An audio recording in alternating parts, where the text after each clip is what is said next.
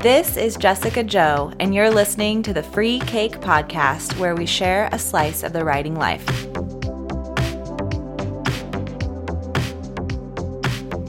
Hello, everybody. This is Jessica Jo, and today I want to have a craft moment where we talk about one of my favorite craft subjects, which is beats. So, beats are just the bits of action sprinkled throughout a scene, and they're usually interspersed with a scene that's dialogue heavy. And I, this is kind of a topic that's near and dear to my heart because it's one that I struggled with when I was writing my novel, not this last manuscript, but the first one I sat down to write write two years ago, and I hadn't written in like 10 years, and I had studied craft, but I really didn't formally know what I was doing writing wise. Like I hadn't done it in so long. I was rusty and the dialogue came really naturally. I think we have a high level of exposure to great dialogue through movies and TV and reading. And obviously, craft books go on and on and on about dialogue. And so, dialogue I felt confident in, exposition I felt pretty confident in. But the little tiny moments, that are sprinkled into the dialogue that make it feel believable and make it feel like you're immersive, make it feel like you're there, and show information about characters that's essential, that was much harder. And I, I didn't feel super equipped. I remember Googling it. Um, I remember asking my writing group, like, how do you guys write your beats? And it wasn't really a topic that I could find a lot of information on. It kind of felt like I had to go eventually to primary sources and pick up a bunch of books that I loved and study how those authors did their beats. And I wound up actually just making a giant list of beats that I really liked that I wanted to emulate that showed me techniques that taught me, okay, this is a good beat, okay, this is kind of a filler beat that I wouldn't want to use. So, in my mind, what I kind of learned was that there are two uh, types of beats in terms of quality. So let's first talk about quality of beats. So, two types of beats are the generic beats and the specific beats. And generic beats, in my mind, are something that any character could do. So, raising eyebrows, shrugging shoulders, looking out a window, getting a cigarette lit, sitting in a chair and crossing your legs and uncrossing your legs. These are all generic. Any character could do these. We do these movements all the time, all day long. And I kind of have begun to see them as a bit of a wasted opportunity because as I studied beats, I saw that some authors were using highly specific beats.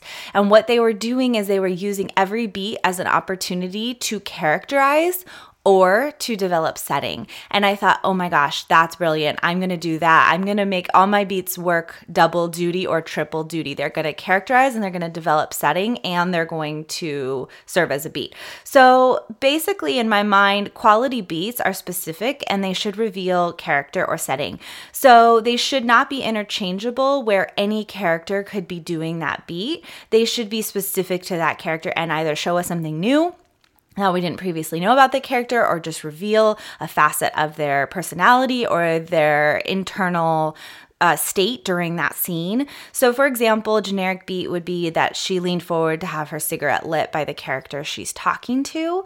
But I was reading Elisa Foley the other day, and she had this beat that was so brilliant. And it was something along the lines of the character leaned forward to have her cigarette lit, which could have been generic, but instead it said something like she leaned forward so that the raspberry lace of her bra showed to him. And I was like, oh my gosh, it's so good. That's such a great beat. That's not something that every character would do. That's very specific to that character and it teaches me something about her. And it was actually pretty early on in the book that that beat came out. And I thought, oh, great. I know a lot more about that character now. That's so interesting.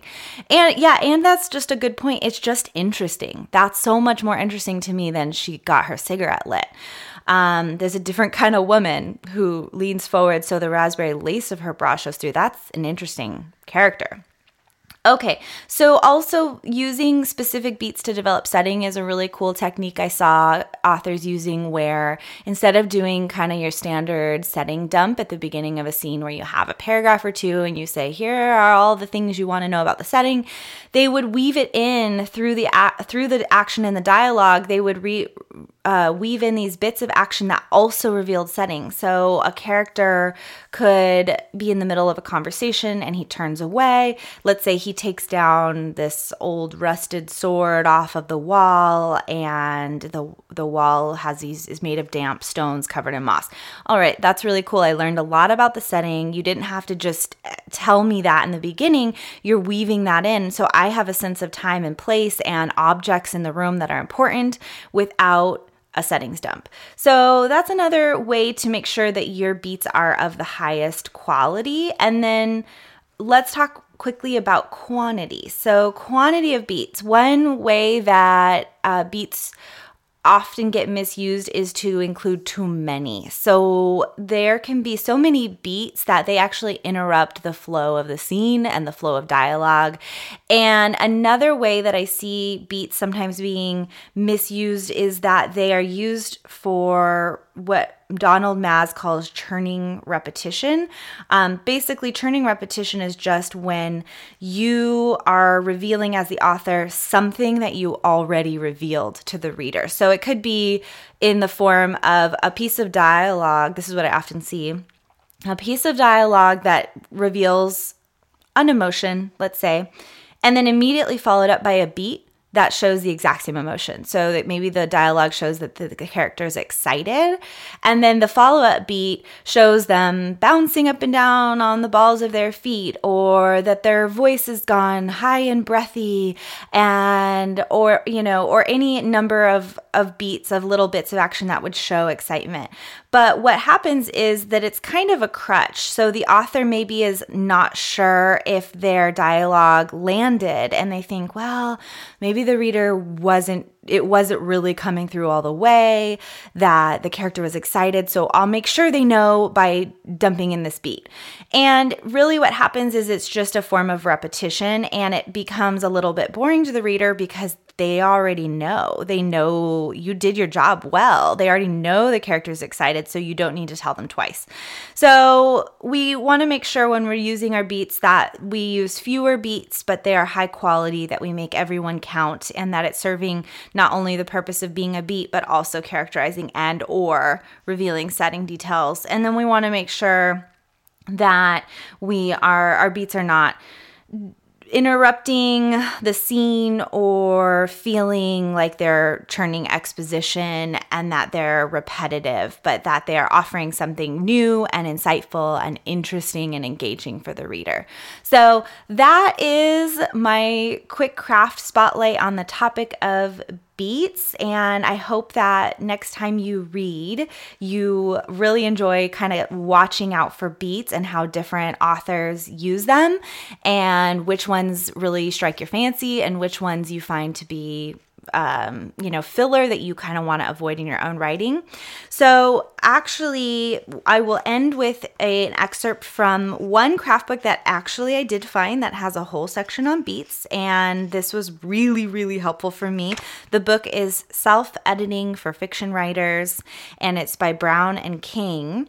And let me go ahead and read to you from page 152.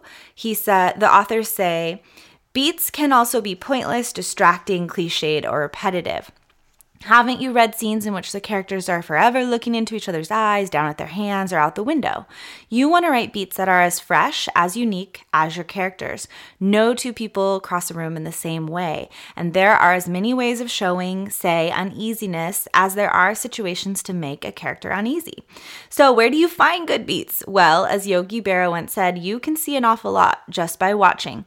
Watch your friends, notice what they do with their hands when they're bored, with their legs when they're relaxed, with their eyes they're nervous. Watch old movies. Watch yourself. Keep an eye open for those little movements that bring your personality to the surface, the gestures that reveal who you are or how you're feeling. If you collect enough of these little movements, your characters won't ever have to look at their hands again. You can see an awful lot just by reading. Start paying attention to beats as you read, the ones that make you wish you'd written them, and all the ones that distract or irritate. So I will close with that. I hope you have a wonderful day and that you start noticing beats that make you excited as an author that you want to emulate in your own writing.